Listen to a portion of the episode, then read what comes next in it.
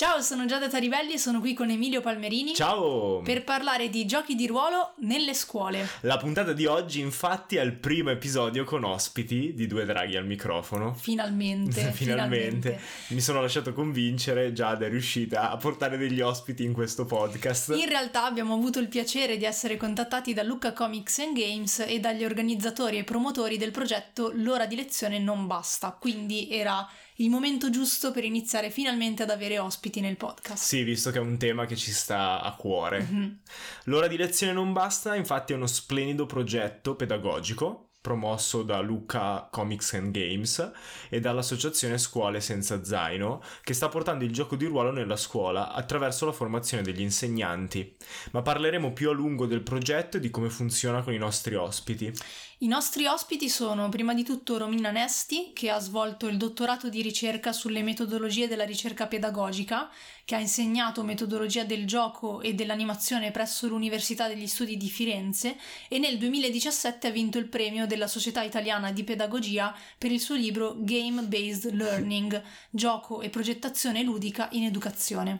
E ha anche scritto molteplici libri e articoli sulla funzione educativa del gioco, quindi è una vera esperta dell'argomento il mio titolo preferito è Dire, fare, baciare, emozionarsi giocando. Daniele Leotta invece è laureato magistrale in psicologia dello sviluppo tipico e atipico all'Università di Genova, gestisce laboratori sul gioco dal 2017 ed è il fondatore e l'amministratore della pagina Facebook L'avventuriero precario. Infine Riccardo Taurisano è un mio collega perché è laureato in filosofia, insegnante ed è poi il fondatore di Gioca Ruolando di cui eh, vi abbiamo già parlato in mm-hmm. altri podcast, è una rete rete eh, legata al gioco di ruolo e gli effetti educativi sì, che il gioco di ruolo può avere. Che ha già portato quindi il gioco di ruolo nelle scuole anche se in altri modi. E siamo veramente veramente contenti di come è venuta l'intervista mm-hmm. perché abbiamo trattato un sacco di temi interessanti e loro sono veramente dei professionisti del gioco di ruolo educativo e quindi è stato estremamente estremamente interessante. Ma adesso senza trattenervi oltre, incominciamo con l'intervista. Mentre salite i gradini della torre che scricchiola e geme sotto il peso dell'oro accumulato in secoli, sapete già che dovrete affrontare un drago, ma questa volta sono due. E hanno un microfono.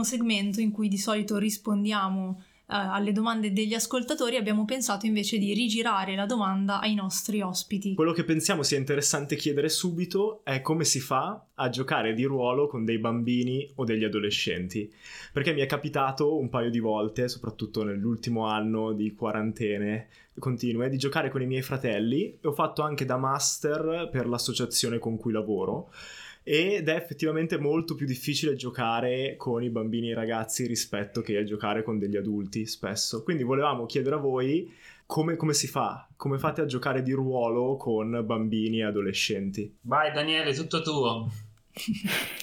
ok, va bene. Allora, mh, mm, diciamo che la prima cosa secondo me che può essere utile, o almeno che comunque ho ravvisato nella mia esperienza, è che c'è un immaginario diverso al quale fare riferimento, nel senso che mh, mm, per esempio, vabbè, io sono cresciuto appunto nel mito del Signore degli Anelli, trilogia cinematografica e quant'altro, adesso giocare con i bambini partendo da quello immaginario potrebbe essere molto distante da loro. Quindi c'è da costruire assieme un immaginario. Il loro, per quello che ho visto in, in questi anni, ovviamente è legato come era capitato a me, a quelli che sono diciamo un po' i riferimenti che, che, hanno, però sotto quel livello diciamo un po' più pop di cultura pop che adesso è legato molto alla Marvel per esempio, eh, c'è la possibilità di scoprirli più come individui, cioè con le loro passioni, con i loro interessi, con le loro anche rappresentazioni, quindi in realtà dopo che si conoscono un po', se si è in un contesto in cui si può trascorrere del tempo con loro, avere delle piccole campagne, ecco, eh, piano piano questo, questa cosa, diciamo questo livello superficiale viene meno, lì viene fuori l'interesse del bambino e si può cominciare poi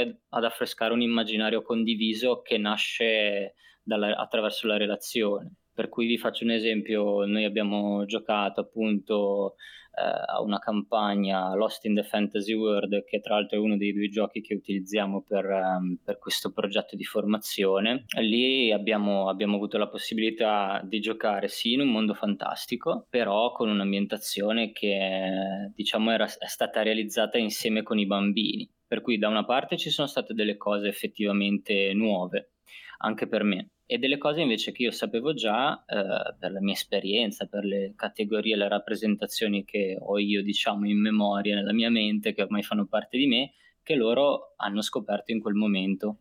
E a differenza però di quello che può capitare con un adulto che condivide il tuo stesso immaginario, lì si è andato piano piano a costruire insieme. Per cui il classico fantasy, per esempio, che eh, di solito si può giocare con gli adulti, prendiamo appunto Dungeons and Dragons dove ci sono magari il villaggio con la taverna, eh, la gilda, eccetera, eccetera. Qui invece è diventato molto più fiabesco, per cui mm. non c'era nessuna gilda, eh, non c'era magari nessuna taverna, però c'era per esempio la fata sporcata però di tinte dark horror, perché okay. essendo già comunque alle medie molti di loro avevano questa attrazione verso l'horror e lì gli abbiamo dato delle tinte comunque spaventose, ma in modo differente.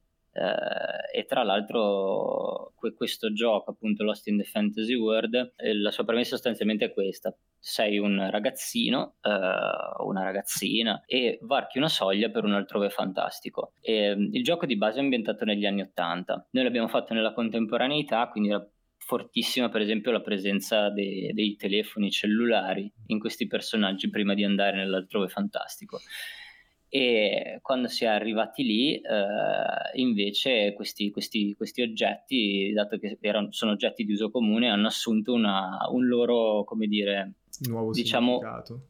eh, più che altro sono stati traslati come strumenti fantasy. Okay. cioè alcuni di loro hanno detto sono importanti, ci devono essere, quindi li, li modifichiamo. Mm-hmm. Eh, tipo le lumache di One Piece per dire, no? I lumacofoni. Sì.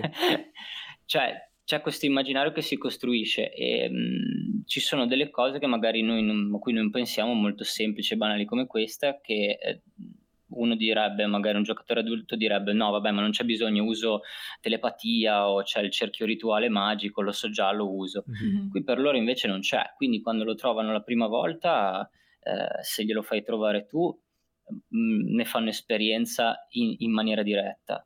Se invece tu mm, non arrivi a farglielo scoprire perché loro lo anticipano con questa cosa, gli danno un tocco molto personale cioè è un frammento di contemporaneità che viene calato nel mondo fantasy e che gli appartiene, dirett- e che appartiene direttamente ai bambini e che poi loro piano piano traslano. Per cui secondo me una delle cose importanti è cercare di vivere in tempo reale con loro Uh, questo ingresso nel, nel, gioco senza avere il desiderio di passargli tutti i dettagli che fanno parte della propria esperienza. Mm-hmm. Più che altro, cioè, sicuramente un adulto ha più esperienza di gioco, ha più categorie a cui fare riferimento però devono essere cose che vengono condivise piano piano, cioè va dato spazio a tutti per creare un mondo che abbia un significato condiviso da tutti, non qualcosa che l'adulto ti lancia addosso con cui fare i conti, ma, ma mi piace pensa che cosa. sia figo.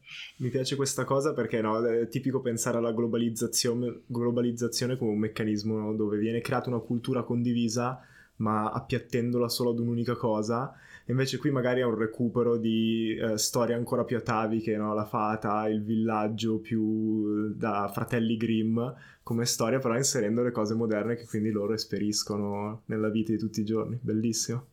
Sì, guarda, abbiamo avuto di tutto, dai racconti dell'orrore Lovecraftiani, c'è una bambina, mi ricordo, che ha trovato una voragine, in un'attività di world building ha trovato una voragine e ha cominciato a dire che lì sotto abitava una creatura terrorizzante e l'ha chiamata il vuoto che dorme.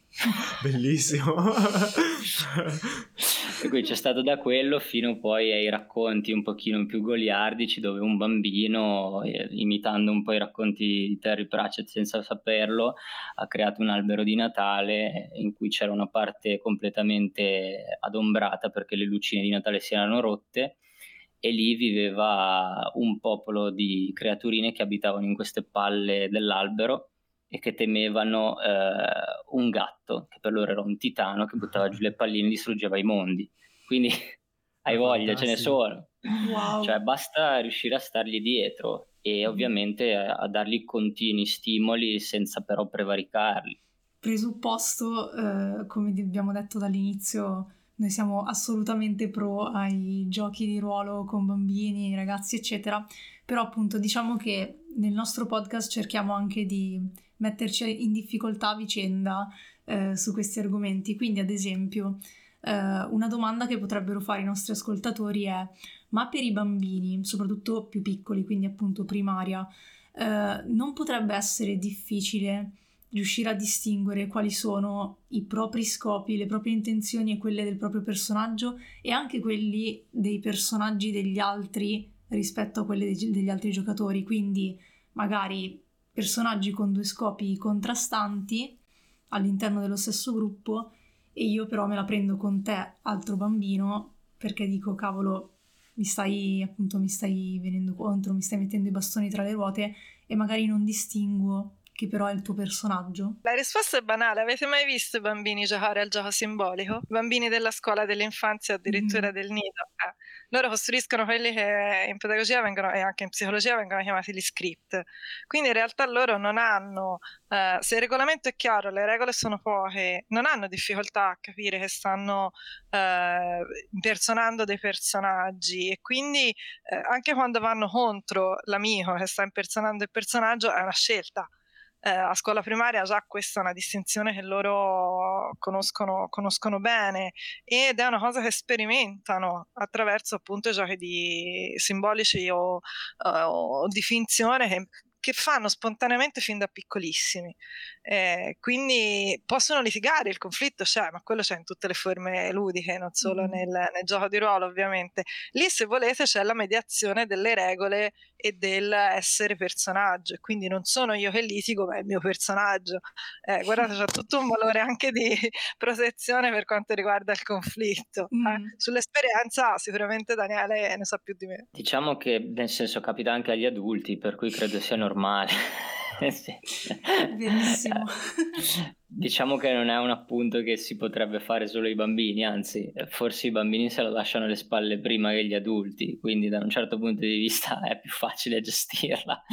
Però sì, capita mh, mm, con i bambini della primaria, diciamo che giocare bisogna, secondo me, vabbè, io su su questo io e Romina siamo abbastanza critici, nel senso che l'idea di far sedere a un tavolo eh, bambini piccoli, magari che hanno meno di 8 anni, che devono finire ancora il primo ciclo di primaria, spesso è un po' una forzatura. Cioè, bisogna anche chiedersi quando il gioco di ruolo ha senso usarlo e perché. Perché talvolta magari quel bambino vuole semplicemente scorrazzare nel cortile come un matto, sudare tutto quello che può e poi eh, tornare in classe stravolto. Quindi a quel punto bisogna chiedersi quanto ha senso proporgli questa attività e quanto invece sarebbe meglio lasciarlo giocare, tanto lui sicuramente sa giocare molto meglio di, di chi gli propone un gioco strutturato che non conosce, che non lo riguarda, magari che non gli interessa. Per cui bisogna sempre un po' domandarsi qual è il senso di fare questa proposta e certe volte questa proposta banalmente non ha, non ha senso, non è il contesto dato, non sono le persone eh, magari giuste cui, a cui proporla perché hanno delle esigenze diverse. Per cui i bambini invece per cui ha senso fare questa proposta bisogna innanzitutto partire dal presupposto che non è obbligatorio. L'abbiamo detto anche alla formazione che stiamo facendo appunto con Luca Comics and Games e, e senza zaino, non bisogna mai partire dal fatto che è obbligatorio, bisogna rispettare la volontà di giocare e quella di non giocare dei bambini. Il gioco non può essere un obbligo perché fortunatamente è ancora una scelta libera e quindi è giusto conservarla in questo modo. Se poi ci sono delle contese all'interno del gioco, il gioco è regolato alle regole, quindi vogliamo litigare, lo possiamo fare, abbiamo delle regole che ci dicono come farlo.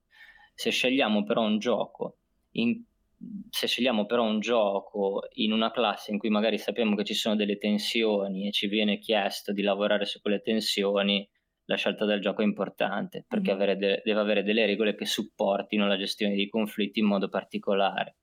in modo tale che poi possa essere fatta una lettura che va al di là del gioco per intrattenimento e che ha una base su un piano educativo. Quindi deve avere, oltre al normale potenziale trasformativo del gioco, anche una lettura educativa che possa essere portata avanti. Quindi anche giocare una singola volta per affrontare un problema del genere purtroppo non avrebbe senso. Posso aggiungere qualcosa io? No, eh, mi interessava questo argomento perché ne parliamo spesso con Daniele e con Romina. Ora, senza dover scomodare Tarkovsky, però lo, lo scomodiamo, la, flessi- la flessibilità e, e, la leggerezza è propria dei ragazzi e dei bambini, non degli adulti. Quindi il, il conflitto che si radica e si indurisce non è proprio dei, dei ragazzi, ma degli adulti. E eh, se questo accade con i ragazzi, accade perché i loro modelli sono sbagliati e un modello in una sessione di gioco può essere anche il master semplicemente difficilmente eh, un conflitto eh, si radica e si porta avanti più di 10 minuti, un quarto d'ora, to, solamente a causa e tramite i ragazzi. C'è qualcosa che non va nell'operatore e, e può succedere, eh? Gli operatori vanno scelti e vanno formati con criterio. Uh, ma i ragazzi eh, ehm, in quel momento hanno un modello e se l'operatore è in gamba e formato, i conflitti il 100% non si può dare perché ovviamente può succedere qualsiasi cosa, anche semplicemente che magari casca il cellulare mentre si gioca, magari un iPhone costa un sacco di soldi e uno si incavola anche nel senso a prescindere dall'età. Però eh, generalmente eh, si, la natura stessa dei ragazzi non porta a radicarsi del conflitto, assolutamente. Crea una grossa responsabilità perché i ragazzi eh, assorbono tantissimo dal gioco proposto e eh, si adeguano alla velocità della luce. E poi ci sarebbe tutto un discorso polemico sul gioco degli adulti oggi e il gioco dei ragazzi che non faccio. Eh, però no, non lo faccio perché... prossimo episodio. Esatto.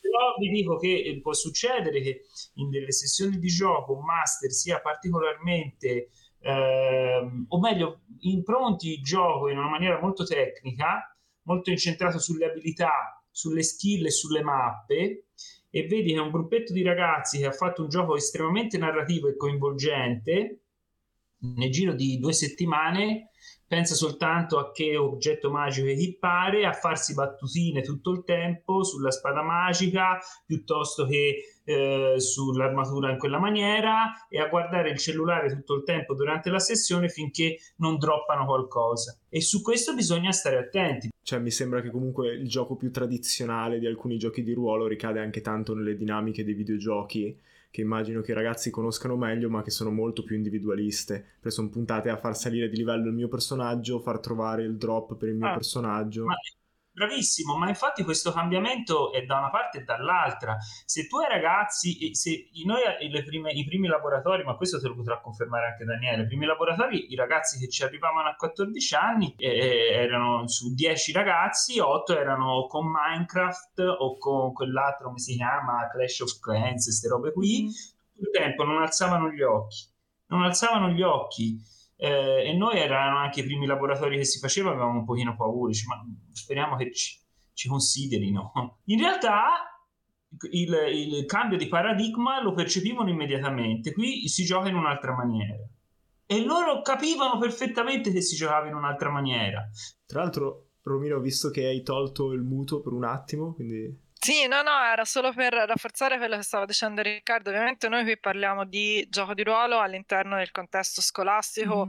o educativo strutturato, quindi ha bisogno ovviamente di, un, di attenzioni di tipo diverse rispetto a quando ci ritroviamo noi intorno a un tavolo a giocare, no? che sia mm. con persone più giovani o, uh, o, con adulti, proprio perché ci sono delle sensibilità e dei, è un contesto già, già strutturato particolare, quindi quello che stiamo dicendo fa riferimento ovviamente al gioco di ruolo in un contesto specifico, eh, non al gioco di ruolo sì, sì. in generale nel quale noi siamo cresciuti, ecco, mm-hmm. insomma, era, era questo. Anche se devo dire che negli ultimi anni, se non mesi, addirittura in Italia, si sta sensibilizzando anche il contesto del gioco di intrattenimento per, per gli adulti perché per esempio sono nate iniziative tutte italiane come la scrittura della dichiarazione di intenti prima dell'inizio di una sessione in cui si dichiara cosa si vuole fare o noi nel podcast per esempio tentiamo molte volte di quando rispondiamo alle domande ci troviamo a dire ragazzi però cioè quello in realtà è un problema di gestione del vostro gruppo perché non è un problema delle meccaniche del gioco non è un problema è un problema di come avete deciso di giocare e quindi l'unico modo che avete per risolverlo è parlarne. Siete adulti sedetevi al tavolo e iniziate a parlarne perché eh cioè, eh, il problema non è chi ha il personaggio più potente, il problema è che qualcuno è più interessato a una cosa piuttosto che a un'altra. Mm-hmm. Eh, lo so, ma l'arte pri- pri- principale dell'essere umano è trovarsi un alibi. Generalmente è il regolamento.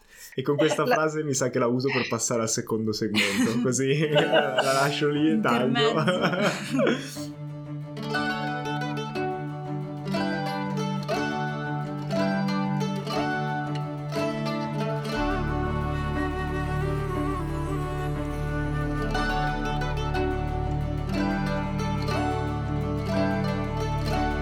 In questo secondo segmento volevamo parlare del vostro progetto, quindi dell'ora di lezione non basta, che punta a formare i docenti per diffondere il gioco di ruolo, e poi mi correggerete se sbaglio, eh, come strumento di storytelling condiviso e alla pari tra docenti e alunni. Prima di iniziare con le domande più puntigliose e più scomode, volevamo però lasciarvi spiegare in cosa consiste il progetto, quindi liberi di, di spiegare. Liberi ma non troppo, perché comunque c'è un timer, però nel possibile.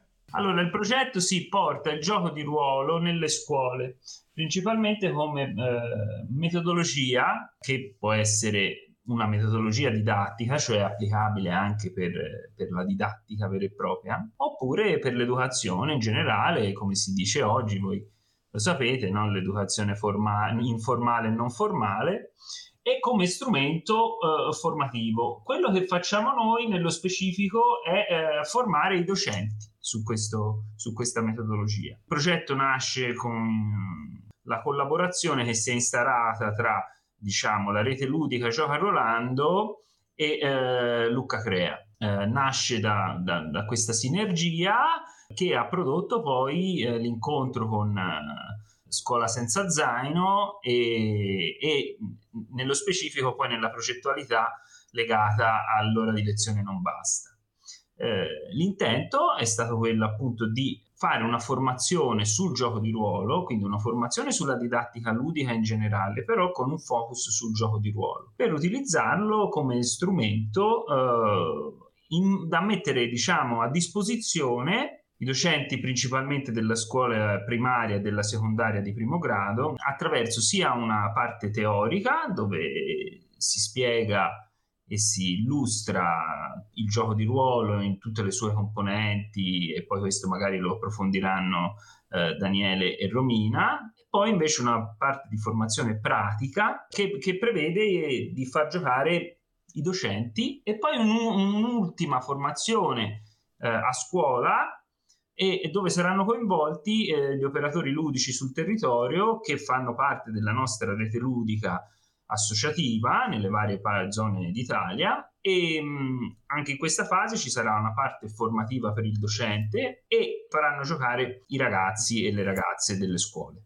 A quel punto poi lo scopo finale del progetto è che questo eh, tipo di laboratorio possa essere portato avanti in autonomia dai docenti con i loro ragazzi, con la classica attività laboratoriale a gruppi dove si gioca di ruolo e si utilizza lo strumento del gioco di ruolo per, eh, per affrontare tematiche, materie, progettualità. Volevamo chiedervi a che punto siete, quindi a che fase siamo eh, di queste tre fra- fasi dove siamo arrivati e come sta andando il progetto finora. Siamo alla, abbiamo fatto i, tre, i, gli incontri di formazione teorica, li abbiamo fatti tutti online con Romina Nesti e Daniele Leotta e eh, ora siamo alla formazione pratica, saranno tutti incontri, sono tutti incontri eh, dedicati a ogni singola scuola, quindi con gruppi di sei docenti che fanno una sessione di gioco di ruolo a EWOS o Lost in the Fantasy World a seconda della, della, del grado di scuola E, mm, e, sono tanti incontri perché li dobbiamo fare per ogni scuola, sono 15 scuole, quindi ne facciamo due a settimana fino al primo di giugno. Ok, se Daniele e Romina vogliono aggiungere qualcosa appunto più nello specifico per quanto riguarda sia la parte teorica che la parte pratica del progetto. E poi io ho un'altra domanda che mi è sorta adesso, quindi andiamo fuori dal copione. Per quanto riguarda la formazione teorica, è stato deciso appunto di fare un incontro con, con, i gruppi dei docenti, dove siamo partiti proprio dal concetto di gioco, perché non è così scontato e soprattutto eh, ci siamo trovati e spesso ci troviamo, non conoscendo noi il nostro pubblico, eh, di fronte gruppi di persone che gioco se lo ricordano dall'infanzia, ma poco più. Eh, per quanto nella scuola sia qualcosa che circola, e circola ormai da, da secoli, non è, non è, niente di nuovo. Quindi diciamo che la formazione che abbiamo tenuto eh, io e Daniele partiva proprio dalla riscoperta del gioco nel suo valore educativo, formativo, con una parte poi dedicata, come diceva anche Riccardo, eh, esplicitamente a cercare di spiegare eh, il gioco di ruolo, che non è così banale, mm. con persone che non l'hanno mai, mai sperimentato. E Daniele conduce adesso, in questo momento, la, la, seconda fase, cioè il lavoro proprio con i docenti di sperimentazione del, del gioco. E adesso mi è venuto un dubbio, poi ti lascio fare la domanda, Giada. No, poi parla Daniele. Sì, infatti per, per, Daniele voglio chiedergli una cosa, Daniele. Sono così inventivi anche i docenti? Non so se avete fatto world building anche con loro, come ci hai detto che sono inventivi gli alunni, i bambini o le bambine? Allora, ehm, diciamo che dal, rispondo prima alla tua domanda. Dipende molto dal grado di, di scuola, nel senso che come mi aveva invitato a fare Romina, che ha esperienza di formazione soprattutto con l'infanzia e la primaria, lì c'è una spiccata attitudine alla narrazione, è uno strumento che si usa in maniera forse maggioritaria. Cosa difficile da farli condividere con loro, diciamo, è capire i limiti dei ruoli che ci sono nel, nella gestione della conversazione nel gioco di ruolo perché ehm, se voi non spiegate a, e non spiegate attraverso una cosa pratica come impersonare eh, un personaggio a un docente, lui vi giocherà il master, il giocatore e pure il retroscena e vi farà anche gli spoiler, cioè vi racconterà tutto di questa storia se gli dite che come è capitato, che sono in una, in una, foresta e di fronte a loro si apre un sentiero, nel caso della primaria vi racconteranno che quel sentiero porta in un luogo incredibile, che lo attraversano, che hanno mille sensazioni, che a un certo punto esce fuori un personaggio che sarebbe un personaggio non giocante, quindi c'è proprio una dimensione straripante. Sì, ricade in quel caso... il meccanismo della narrazione della favola, immagino. Del... Sì, esatto. Mentre con i docenti di, della scuola secondaria di primo grado questa cosa c'è di meno e um, c'è diciamo forse una frequentazione un po' minore della narrazione che li porta ad essere eh, un pochino più, come dire, col freno a mano. Vi aggiungo un'ultima cosa a quello che diceva Romina della narrazione, dato che ho visto che anche voi, come dire, condividete questa attitudine critica alla visione del gioco. Eh, noi siamo partiti dalla formazione io e Romina con delle domande, perché volevamo condividere con i docenti il fatto che questa è una possibilità il gioco non è l'unico strumento che si può utilizzare a scuola, eh, non è nulla di nuovo. Da un po' di tempo è sicuramente a prendere polvere in un angolo nelle scuole, perché di ludoteche, di spazi dove giocare se ne vedono molto pochi. Tuttavia, questo progetto che Lucca Comics and Games insieme a Scuola Senza Zaino e l'ora di lezione non basta hanno cercato di creare offre la possibilità di ehm, eh, riportare il gioco a scuola e di farlo in un'ottica diciamo sperimentale, mettendo le mani in pasta dentro la scuola e facendo cose concrete. A noi una, una, una maestra durante la formazione ci ha detto, dopo che abbiamo finito le tre ore di formazione, ma io non so se sono in grado di farla sta roba qua, mi spaventa. Bellissimo però. E io gli ho detto... Questa cosa. Eh, ma anche a noi, infatti, ma ti dico, è stato molto bello perché è vero, si tratta di mettersi a un tavolo e sapere che comunque si andrà in un territorio inesplorato. Si condivideranno delle situazioni che sono inedite per la scuola o che sono molto poco frequenti, quindi vuol dire sedersi accanto agli alunni e non dietro la cattedra, con tutti i rischi che mm. comporta. con tutta la cifra di umanità che può venire fuori, perché poi scopri le persone da prospettive diverse. Però questo sia il rischio che la potenzialità. Bello, bello, bello. E visto che li hai citati più volte e mi stavo preparando appunto la, la domanda, volevo capire bene eh, questi due sistemi di cui avete parlato, quindi la scelta di non portare Dungeons and Dragons, ma di portare appunto altri giochi di ruolo meno conosciuti, ma che ovviamente immagino avrete ricercato e selezionato, quindi volevo capire bene appunto quali possono essere le meccaniche e anche perché la scelta ricade su questi. La scelta ricade su due giochi. Il primo è appunto si chiama Iwas, tra l'altro in free download sul sito di Black Box Games, perché è un sito, cioè è un gioco fatto eh, in occasione di un, di un, contest, diciamo, di una jam, ed è di Alberto Tronchi e Daniel Comerci, che sono del duo creativo Black Box Games. È un gioco pensato per raccontare una fiaba ed ha un impianto particolare perché eh, le sue caratteristiche permettono innanzitutto di rivestire da più persone gli stessi ruoli quindi ti permette di far giocare più persone in un ruolo, offre queste potenzialità. Innanzitutto è un gioco che ha una sola meccanica, una sola regola da imparare, per il resto si tratta di gestire la narrazione. Il manuale offre degli spunti narrativi che si concludono in una pagina, quindi per ogni capitolo di questa fiaba tu hai una premessa che è a metà della pagina ed è un'introduzione narrativa, hai una serie di eh, suggerimenti dei problemi da risolvere e alcune parole chiave per aiutarti nella narrazione. I ruoli assegnati sono tre, ossia quello del protagonista, che può essere un bambino, una bambina, eh, che si chiama Dair, e può essere dato in contemporanea a più persone, quindi può essere condiviso il ruolo del protagonista. Poi c'è il ruolo del narratore, che ha una struttura abbastanza classica, classico ruolo da master, che tesse la storia sulla base delle premesse che gli sono date dal capitolo della, della fiaba e dal problema e dagli spunti delle parole chiave. E poi c'è il pubblico che invece può essere dato a tutti gli altri, quindi noi abbiamo giocato per esempio con gruppi da 6-7 persone, due facevano il, il, protagonista, io facevo il master e gli altri facevano il pubblico. Bellissimo. E il pubblico quando il master fa delle domande eh, risponde e dà colore, diciamo, a tutta la scena. Nel momento in cui prende fiducia, può provare ad aggiungere dettagli, un po' come avviene anche in altri giochi, per cui, per esempio, la classica domanda è eh, siete nella foresta, eh, che suoni ci sono in questa foresta? E uno può rispondere suoni inquietanti oppure suoni suavi. Questo permette di coinvolgere più persone senza però buttarle nella mischia immediatamente, quindi mediando un po' il timore che ci può essere verso un'attività nuova da parte di un docente che non ha mai gi- giocato di ruolo. E poi ti permette di assegnare loro dei PNG, perché il pubblico può prendere dei segnalibri e in un minuto rispondere a quattro domande e generare un PNG. La metodologia per questo gioco è diciamo abbastanza intuitiva, si parte facendo in prima e in seconda un cerchio diciamo intorno al fuoco, così puoi far giocare un, tutta l'intera classe. Mm-hmm puoi mettere una componente anche motoria, eh, facendo sì di far entrare i protagonisti e poi di far muovere il pubblico che magari, magari mima, non lo so, il rumore degli alberi che frusciano o inserendo quel PNG, quindi dando comunque un aspetto motorio un po' recitativo al tutto.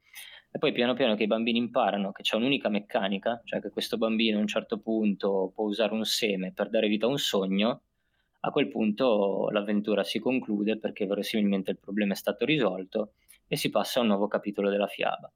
Quindi la potenzialità del gioco è che si impara molto facilmente, ha una struttura nota ai bambini e piano piano si, disgre- si può disgregare questo cerchio grosso eh, e fare dei piccoli cerchi di 4-5 bambini che fanno questo tipo di lavoro più in autonomia. Sembra, sembra figo. sì, è molto interessante. Ma era un gioco pensato già per quel target di età? Uh, sì, per famiglie era pensato. Okay, era pensato per famiglie. per famiglie che si passassero i vari capitoli dell'avventura, creando così un libro delle storie per poi rincontrarsi per raccontare l'epilogo tutti assieme. Eh, sì, sì, è, è un gioco che ha delle potenzialità straordinarie, secondo me, che conoscono eh, purtroppo non in tanti, che però ti permette di parlare a persone che non hanno mai giocato di ruolo, spiegandogli come funziona la conversazione nel gioco di ruolo. Inoltre la fiaba rapisce sempre quando la racconti. Quindi giocando anche con persone che magari, non so, hanno 50, 60 anni e di cui non sai nulla, eh, che hanno insegnato per 30 anni, arrivi tu e gli provi a spiegare della roba nuova, facendogli fare delle cose che magari potrebbero pensare imbarazzanti, come anche molti mm. ti confessano, li riporti a un piano, come diceva Romina, che è quello dell'infanzia, che ha una potenza dirompente. Sì, è veramente affascinante questa idea di ritornare a un sostrato comune che è proprio transgenerazionale. Non... Tutti abbiamo sentito favole da bambini, magari varia leggermente la versione, però il, il succo sono quei miti ancora atavici, tra l'altro, che riportiamo e riraccontiamo portarlo in questo modo con un coro e, che permette di interagire più persone, dividersi in storie poi singole, in capitoli singoli, è veramente veramente bellissimo. Mm. E il secondo gioco invece Ok, non volevo monopolizzare la cosa, quindi cercherò di essere più breve, anche no, se qui paradossalmente si... c'è più ciccia. Okay. Poi Però... sistemiamo tutto in posta al massimo, quindi... Va bene, mi, mi affido a voi allora. Il secondo gioco si chiama Lost in the Fantasy World, è un gioco di Diogo Noghera ehm, e all'apparenza sembrerebbe un gioco SR, però in realtà è più simile come meccaniche a un Fate eh, e mh, in Italia è stato portato da una casa editrice che si chiama Dungeoneers Games and Simulation. Come vi accennavo un po' prima, la premessa narrativa è questa: si giocano dei ragazzi e dei bambini eh, che trovano eh, la porta per un altrove misterioso. Di fronte a questa porta scoprono un mentore, che è colui che li ha attirati lì per risolvere i problemi di questo mondo magico che li aspetta oltre la soglia e che affida a ciascuno di loro un oggetto incantato. Entrati in questo mondo devono devono diciamo, risolvere i, la, la, missione per riuscire a guadagnare la possibilità di tornare a casa oppure rimanere lì come eroi del mondo che hanno contribuito a salvare. È un gioco che diciamo, abbiamo scelto per diverse ragioni. La prima è che probabilmente per un docente abbiamo pensato potesse non essere così semplice dire va bene, ora mi metto a giocare con i miei alunni, succeda quel che succeda, vediamo come va. Eh, abbiamo pensato che vestire i panni del, del, master a un tavolo di soli ragazzi avendo solo come ruolo il master potesse essere per alcuni un po' difficile. Il mentore invece è il master di questo mondo cioè un po' come nel vecchio cartone di Dungeons and Dragons, eh, lui è il narratore ed è anche un PNG ed è un mm. mentore, quindi conserva il ruolo di guida, è un maestro anche lui e quindi c'è questa continuità che permette di fare un mezzo passo verso poi quello che è diciamo l'impianto del gioco di ruolo dove ciascuno ha dei ruoli diversi ma che mm. non vogliono dire più o meno potere, vogliono dire responsabilità differenti. Poi l'altro, l'altro aspetto è che è un gioco molto semplice che usa i dadi da 6 e che fa un alto uso della narrazione, perché ci sono dei tratti che possono essere utilizzati per ottenere dei bonus alle prove in modo creativo. Quindi, per esempio, se tu scrivi sulla scheda del personaggio il tratto esperto di citazioni di film, potresti rifilare una citazione bellissima a un nemico che ne rimane colpito. L'ultima cosa è che in questo gioco eh, aiutarsi è una meccanica. Se tu mi aiuti, noi abbiamo più chance di farcela. E, um, e poi l'ultimissima cosa, che anche questa è importante, quando perdi una prova ottieni un punto. Questo mm. punto costituisce il, um, o la possibilità di avere un bonus per le successive prove oppure di livellare a fine avventura. Cioè dagli sbagli io posso ottenere un insegnamento per cui divento più forte oppure posso ribaltare la situazione nel momento in cui devo rifarmi dalla sconfitta precedente. Avevamo provato una meccanica con i segnalini avversità al fallimento, comunque tu guadagni i segnalini avversità per poi poterli usare come bonus per altri tiri, però a livellare no, è ancora più, più interessante come cosa, cioè proprio dall'esperienza comunque vado avanti, quindi anche se è stata un'esperienza diciamo tra virgolette fallimentare in realtà mi porta avanti comunque. Avevamo la necessità ovviamente di tenere insieme il, le, le, caratteristiche e comunque le necessità dei docenti che sarebbero andati a proporre questi giochi e dall'altro c'era la necessità ovviamente di tenere insieme le questioni didattiche, cioè dei soggetti che ci saremmo trovati di fronte, quindi è ovvio che i bambini di scuola primaria eh, vanno ovviamente eh, in una, hanno delle competenze, delle abilità che non hanno gli altri e le dovevamo rispettare e aiutare perché sennò sale la frustrazione e quindi si abbassa poi la voglia di giocare, no? E quindi il gioco più narrativo, un gioco con meno regole e che andasse, diciamo, a proseguire dei giochi che loro già conoscevano e già, e già facevano. E dall'altro ovviamente c'è la maggiore complessità per un'età invece che ha sviluppato ormai eh, competenze di tipo diverse, ha esigenze di narrazione di tipo, di tipo diverso. Io ne approfitto eh, per cambiare un po' la nostra seconda domanda, quindi volevamo chiedervi dei benefici per gli studenti, per gli alunni dal punto di vista pedagogico e psicologico e quindi poi se volete possiamo ampliare in quella direzione.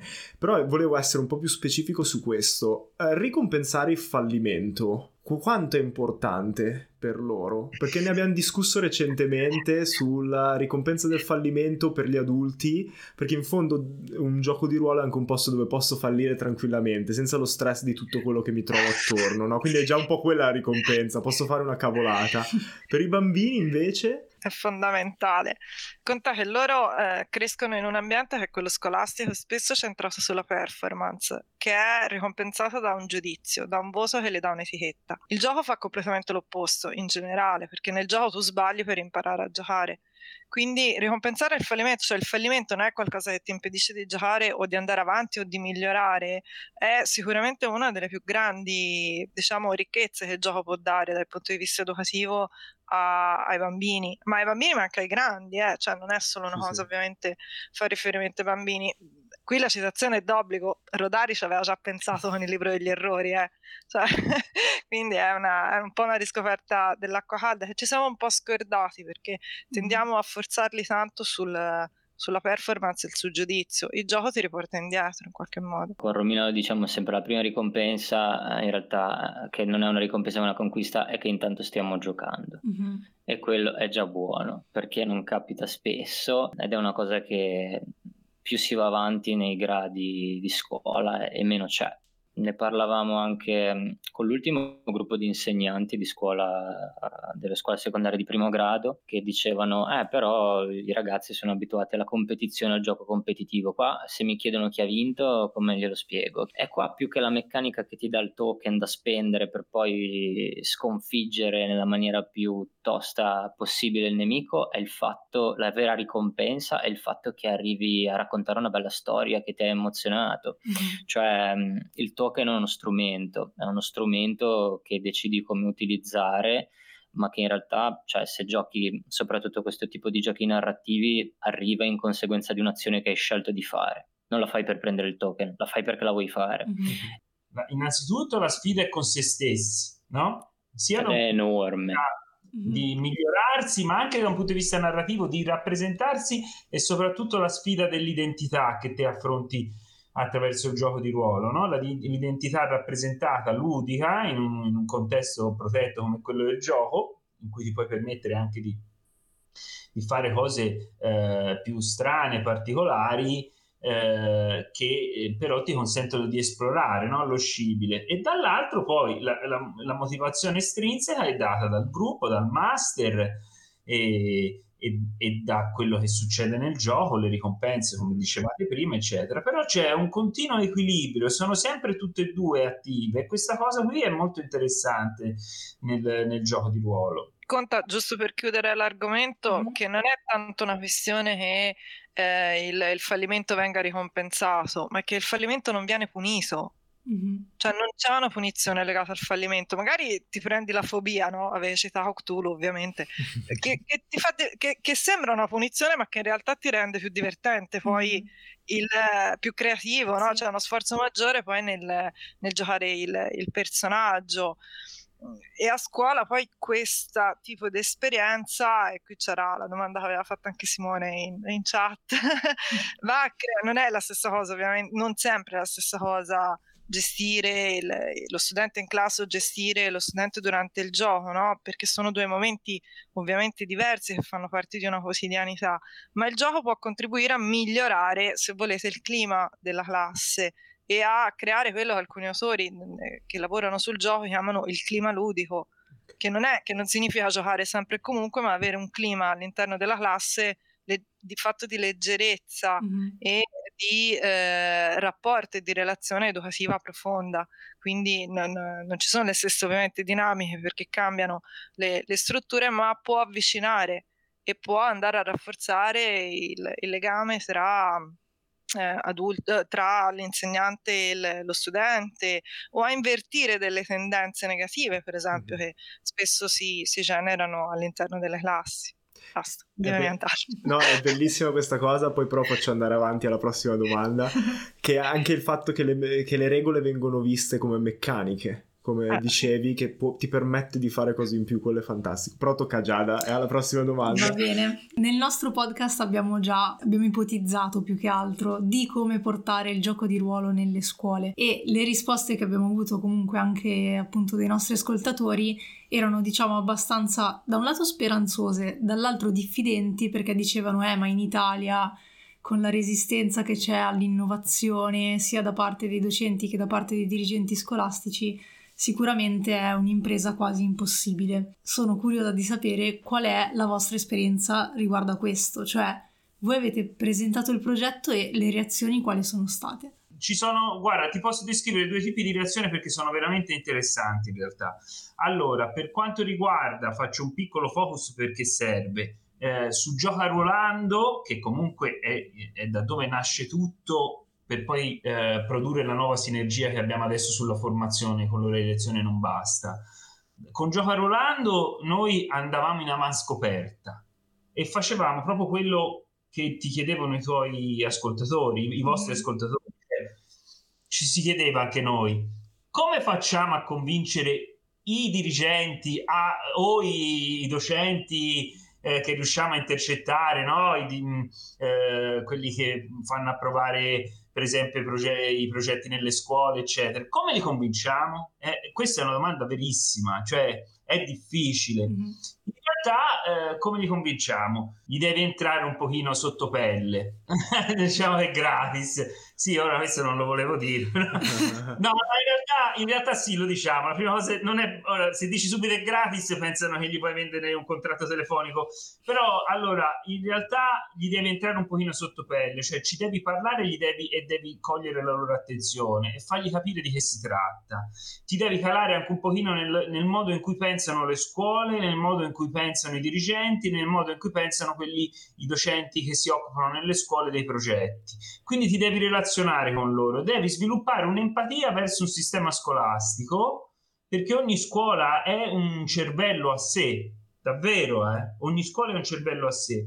Però se poi ci entri dentro e loro a un certo punto si accorgono di quello che fai e gli piace, allora gli si accende una scintilla e vai alla grande. Poi ci sono anche quelle scuole dove già ci sono docenti o dirigenti avvezzi a questo tipo di laboratori, allora lì è molto più facile, però lì quando è più facile devi stare attento a non farti prendere, ah allora è fatta, il prossimo anno ci faccio dentro boh, un, una convention sul gioco di ruolo, i tornei, cioè allora no, lì te li bruci. In realtà devi comunque, se loro sono già entusiasti, allora devi giocartela più su, su far capire che siete un progetto serio, competente certo. e che vi preoccupate della scuola e dell'aspetto formativo della scuola, assolutamente. Mm-hmm. Se vai come nerd e dici noi conquisteremo il mondo, ciao. Te ci vuole umiltà, ci vuole capacità di relazione con le scuole e, e cavarsela poi in questa cosa qua. E poi, invece, ultima cosa, fargli vedere che noi um, li concretizziamo, cioè nel senso non, non, non paventiamo tante cose che poi si riducono a poco e niente noi li concretizziamo, facciamo vedere i risultati e mentre si svolgono i progetti li illustriamo ai docenti, li facciamo vedere come vanno, facciamo vedere i risultati, facciamo i report, le relazioni e tutto il resto. Questo per quanto riguarda Gioca Rolando. Invece per quanto riguarda l'ora di lezione non basta che abbiamo fatto con Luca Crea, bisogna essere onesti. Innanzitutto le scuole che fanno parte dell'ora di lezione non basta sono le scuole interessanti, sono propense a fare progetti innovativi, non a caso, se no non farebbero parte probabilmente di, questo, di questi raggruppamenti. Gli piace sperimentare eh, e quindi c'è già un grado di ascolto molto più elevato. Questo non vuol dire che poi non ti ritrovi dentro i classici meccanismi burocratici delle scuole, eh? perché? Perché i docenti che fanno un sacco di cose in realtà hanno un sacco di responsabilità e un sacco di pensieri. Le scuole non hanno eh, tutti gli strumenti e soprattutto per tutelare i docenti che si danno da fare e i docenti che si danno da fare ne hanno t- tantissime da fare e quindi devi entrare dentro i loro meccanismi pratici e burocratici per fargli capire che ci sei anche te, che sei una delle cose buone da fare. Grazie. Daniele, se volevi aggiungere poi qualcosa sulla parte pratica. Sì, ok, allora eh, diciamo che per quanto riguarda mh, la parte pratica di gioco, eh, vi interessava sapere cosa succede, cioè Sì. tolto il sipario, che cosa Sì, c'è? che un po' Ok. vabbè, lo accennavi anche prima, magari qualche resistenza, qualche paura, qualcuno che dice no, sono imbarazzato, eccetera. Sono, diciamo, dinamiche che possiamo immaginare. Però se vuoi raccontare qualcosa più nello specifico. Quello che sto facendo adesso con i docenti innanzitutto è eh, cercare di giocare a entrambi i giochi per fare una campagna. Quello che poi accade all'interno delle sessioni, vabbè, è molto differente da gruppo a gruppo. Ci sono docenti che nel momento in cui capiscono di cosa si tratta giocano senza riserve e allora lì, anche se per sei insieme solo per tre ore, ti sembra quasi di avere l'impressione di conoscere quelle persone, Eh, in un certo senso avere un legame piccolo, flebilissimo, ma anche loro lo riconoscono ed è quello che alla fine del racconto gli fa dire ci siamo divertiti, siamo stati bene, è una cosa che ci piacerebbe fare. E poi ci sono altre situazioni in cui ci sono dei docenti molto magari silenziosi che osservano, che però poi alla fine ti tempestano di domande e in quel caso lì è giusto non metterli magari al centro dell'attenzione se non se la sentono, però comunque provare a dargli dei piccoli spiragli per sentirsi parte dell'avventura. Magari provare ogni tanto a coinvolgerli, ma senza la necessità di dire ah cavolo, questo non sta parlando, eh, starà andando tutto male, è terribile. No, no, no, Mm. fa parte di quello che si sente di fare, fa parte magari del modo in cui vuole affrontare la cosa. L'importante è farli sentire accolti e in un contesto protetto come dire, è un laboratorio, sperimentiamo assieme, ognuno nella misura in cui se la sente, senza fretta. Eh, vedi appunto questi docenti che magari eh, normalmente si immaginano, diciamo, a scuola, invece giocare a tutti gli effetti come se fossero, non lo so, tipo in un contesto prettamente ludico, tipo un ludopub o una convention, ci vuole un po' a scaldare i motori, però poi si fa. C'erano dei contenuti anche abbastanza forti per rinnovare il ciclo di vita di una montagna che ormai era completamente priva di vegetazione. Hanno giocato questa fiaba dove un piccolo lupo ha dovuto eh, dare diciamo, il colpo fatale alla bestia che rappresentava il dio della montagna e l'ha, l'ha morsa al collo, l'ha mangiato. Per quindi cioè, si va anche su cose che dici, ah cavoli, eh, li vedi, alcuni si sono commossi. La prima sessione mi ricordo che una, una, una maestra si è messa a piangere perché c'era questa storia che parlava un po' della cupidigia e della bramosia dell'uomo e si è messa a piangere, ci ha ringraziato. È stato molto bello perché poi io ho giocato con tante persone diverse, ma con i docenti veramente poco e fare 15 sessioni con loro sarà una cosa molto arricchente. Auguri, tra l'altro. Grazie. No, però sì, da- già da quello che racconti si, si percepisce quanto possa essere arricchente. E volevo spostare la domanda anche a Romina, in realtà, sempre riguardo alle resistenze dei docenti, perché mi Sì. chiedo anche nella parte teorica, no, del corso di formazione cosa è venuto fuori.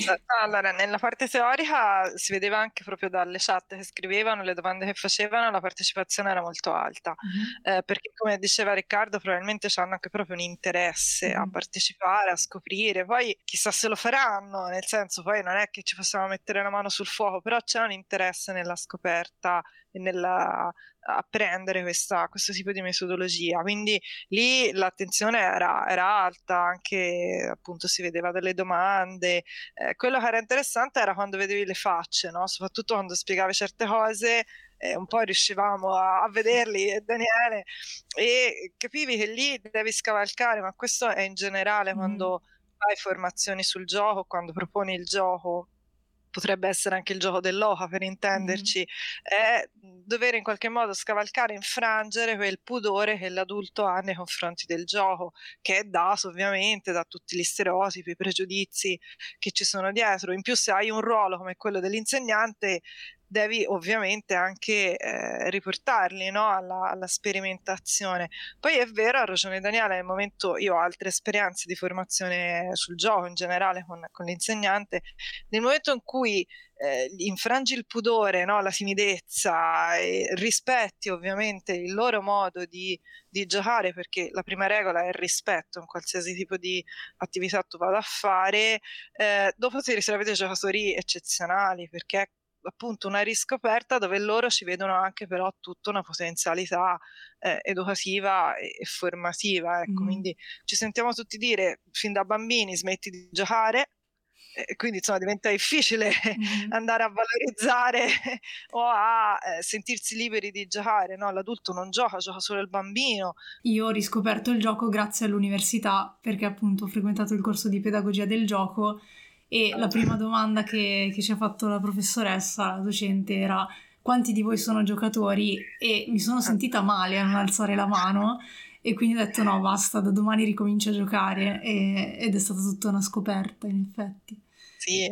Io dovevo superare anche la quando insegnavo metodologia del gioco che è il corrispettivo che c'era a Firenze ehm, facevo giocare i miei studenti e le prime volte non era facile, eppure io avevo a che fare con ventenni, no? come te, mm-hmm. eh, perché qualcuno gli aveva ripetuto per una vita non si gioca, non si gioca, allora eh, ma si gioca all'università, ma è impazzita dopo che superavi quelle due o tre volte, no, che in qualche modo non li costringevi, però cercavi di portarceli, eh, la prima cosa che mi chiedevano quando, quando entravo in aula è si gioca? e si fa, che eh, una volta ho portato per dirne uno, perché ovviamente immaginatevi, cioè, avevo anche classi di più di 100 persone, mm-hmm. via via si riducevano durante il corso, a un certo punto con gli spettatori, perché non era possibile farlo, hanno fatto una partita al Lupus in 24, se la sono gestita da soli, perché a quel punto ormai facevano qualsiasi cosa e li, li portassi. Ecco, Ma tra l'altro è, è, stata bella l'esperienza, anche è simile alla mia esperienza, perché io ero l'unico che sono cresciuto con un'infanzia di giochi di ruolo, in realtà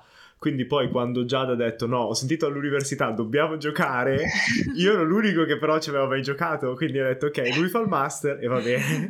e però ho, ho, dovuto educarli pian piano anch'io a come si sì. gioca di ruolo. Sì, Tant'è sì, che c'è certo. una nostra amica che anche qui raccontiamo sempre come esempio, che diceva oh mio Dio parlate sempre di queste cose nerd.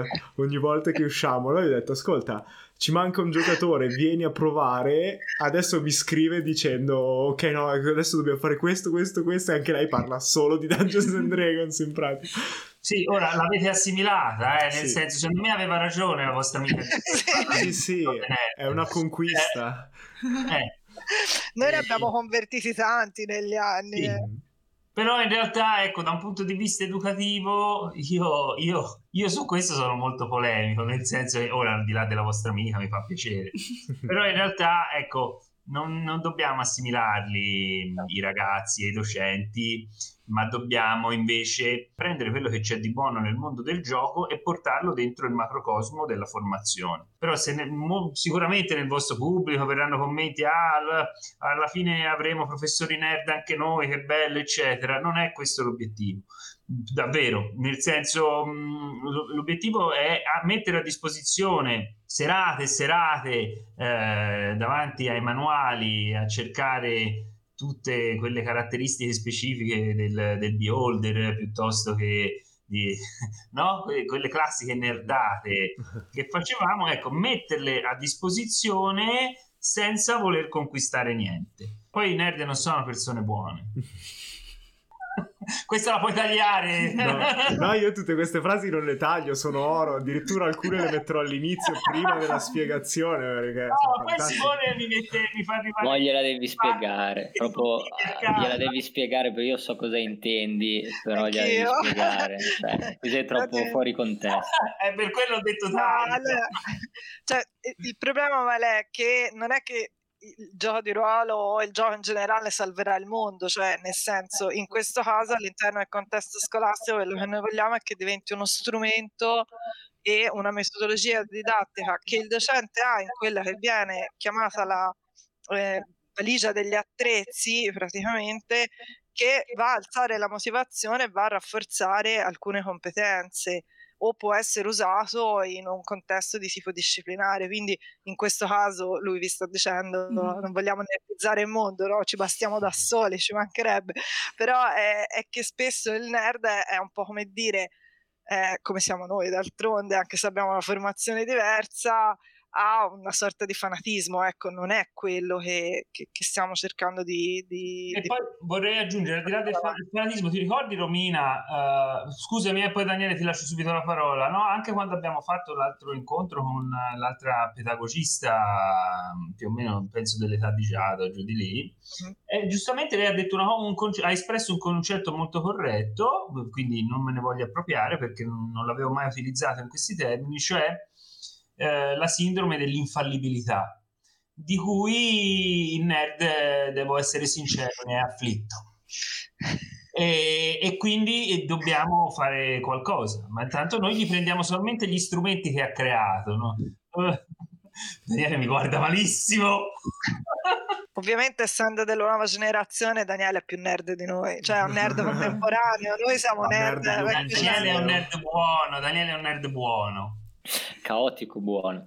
Allora, eh, no, diciamola così. Allora, su questo ci abbiamo speso tanti pomeriggi, tante nottate in, a vari livelli di coscienza diverse, dipendeva da, da, dal luogo e dal momento, però quello che penso io è che secondo me a scuola eh, attualmente c'è, c'è, un po' come dire il rischio di dimenticarsi o di mettere da parte forse eh, nemmeno troppo inconsapevolmente alcune questioni che sono pregne diciamo di un valore umano cioè relazionarsi e farlo attraverso dei canali in cui davvero puoi esprimerti il gioco offre possi- questa possibilità. E il gioco di ruolo nella fattispecie ovviamente appartiene all'universo diciamo dei giocatori di ruolo. Eh, nerd o non nerd è un termine che vuol dire tutto non vuol dire niente. Cioè alla fine è semplicemente un modo di individuare meglio una persona che ha certe passioni che pratica certe cose. Di base però se attraverso il gioco di ruolo si possono scardinare alcuni meccanismi insiti nella scuola, ben venga. Io la penso così, io a scuola ci sono entrato sotto vari titoli, un po' come educatore, un po' come maestro, un po' come psicologo e secondo me ehm, è un contesto che eh, crea i suoi stessi problemi, cioè li, li genera in una maniera straordinariamente creativa e devastante allo stesso tempo. Riuscire a dare uno spiraglio di, che, che, differenzi un po' quelli che sono i ritmi e le caratteristiche che nella scuola si sono cristallizzate è un'occasione importante, ma non solo per i bambini, proprio per gli insegnanti, per il sistema scuola. Il problema è restituire agli insegnanti questa cosa, eh, perché è un diritto che è stato tolto anche a loro cioè dover finire un programma, esaurirlo andandoci dietro come una chimera, che tra l'altro ha un grado sfida insuperabile, altro che Tarrasco, eh? cioè non può essere sconfitto se vogliamo riferirci a cose nerd, eh, vuol dire continuare ad alimentare un sistema che stressa l'insegnante, che poi si rifà sugli alunni e, e si creano delle distanze invalicabili. Si assaporano certe cose e non è il gioco che te lo fa fare e basta, te lo fanno fare un sacco di metodologie ma quello che crediamo è che il gioco gli dia un significato e una potenza perché viene condiviso assieme. Sì, una comunanza di esperienze per dare una base solida all'empatia e al riconoscimento reciproco. Sì, la scuola deve diventare gravida di umanità, che adesso invece si perde dietro tantissime cose che prosciugano le persone di umanità. Io direi che Passiamo le... all'ultima domanda? Sì, più okay. che altro perché io fa- farei un sacco di altre domande e discuterei un sacco su tantissime cose, ma secondo me potrebbe essere interessante invitarvi nuovamente, magari singolarmente, appunto, per parlare di cose che vadano oltre eh, questo progetto e discutere appunto comunque di, di queste tematiche che per noi sono importanti e che comunque ci accomunano. Quindi Andiamo all'ultima domanda che è un po' diversa dalle altre che vi abbiamo fatto ed è slegata, vai. È un po' nerd, però diciamo che sarà... Eh, tenteremo di essere nerd senza perdere la leggerezza, quindi... Eh, visto che solitamente parliamo di Dungeons and Dragons, l'ultima domanda che volevamo fare a tutti i nostri ospiti, e quindi voi siete un po' i primi a cui la sottoponiamo, è eh, qual è la vostra classe preferita di Dungeons and Dragons e, e appunto quale giochereste se doveste iniziare a giocare adesso?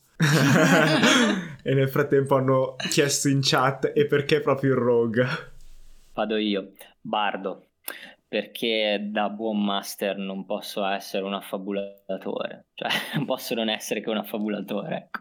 No, in realtà il bardo è stata la prima classe che ho giocato eh, e poi mi sono accorto che stavo giocando solo bardi e quindi a un certo punto ho accettato questo destino perché... Che era meglio perché fare il master, così si poteva raccontare costantemente scusa, no, Daniele, mi hai fatto venire in mente, quando hai detto giocavo solo Bardi, mi hai fatto venire in mente il muro di Bardi in The Gamers 2. Tanta roba e solo il Bardo lo può fare. Vabbè, non, non, lo so se lo conoscete. No, sì, no, no guardate, guardate, The Gamers e guardate The, The Gamers, Gamers 2. E capirai perché ho riso tanto quando lui ha detto. È, è un'istituzione, ma proprio stasera ve lo consiglio, tanto sono piccoli episodi da 10 minuti. No, comunque il Bardo perché in realtà è un personaggio che appunto è un narratore, è un cantastorie e, e mi è sempre piaciuto per questo. Eh, l'ho giocato anche in terra di mezzo, per cui alla fine poi ormai mi, mi sono accorto che cambiano i giochi, ma io continuo a giocare Bardi. È proprio un problema, non so, è una sorta di dipendenza. Oh, come Daniele, primo amore non si scorda mai, il Ranger è stato uno dei miei primi personaggi e lo rigioco sempre molto volentieri. Poi li ho sperimentati un po' tutti, visto che insomma ormai è un bel pezzo che gioco, ma il Ranger in maniera particolare il Ranger mezzelfo. Ma voi dite il primo o quello preferito? Non ho capito. No, no, quello preferito. Non lo so. Eh. Ma a me non mi piace Dungeons and Dragons. Infatti stavo per dire, Call of Cthulhu non vale, ti inchiodiamo a Dungeons and Dragons, vogliamo la classe. Ma perché questo è un podcast su Dungeons and Dragons? No, diciamo... non obbligatoriamente, però sì. Prevale- però, prevalentemente. però sì, è ottimo aver risposto, un po' come la Superlega. No, comunque, eh, il, um, io, io, io, sì, il primo amore è stato il ladro per me, lo, e sotto certi aspetti ogni tanto il mio cuore ci ritorna, però poi ho giocato di tutto. La classe però che meno ho giocato, se vi può interessare, è il mago. Anch'io. Mi annoia ai primi livelli il mago, non fa niente. Sì. Era, perché... dicevamo, era quello che dicevamo a 15 anni. Eh, no, semplicemente perché volevo sconfiggere la magia fin da piccolo. Scegliete il bardo che nel dubbio sta in mezzo e casta e mena. Música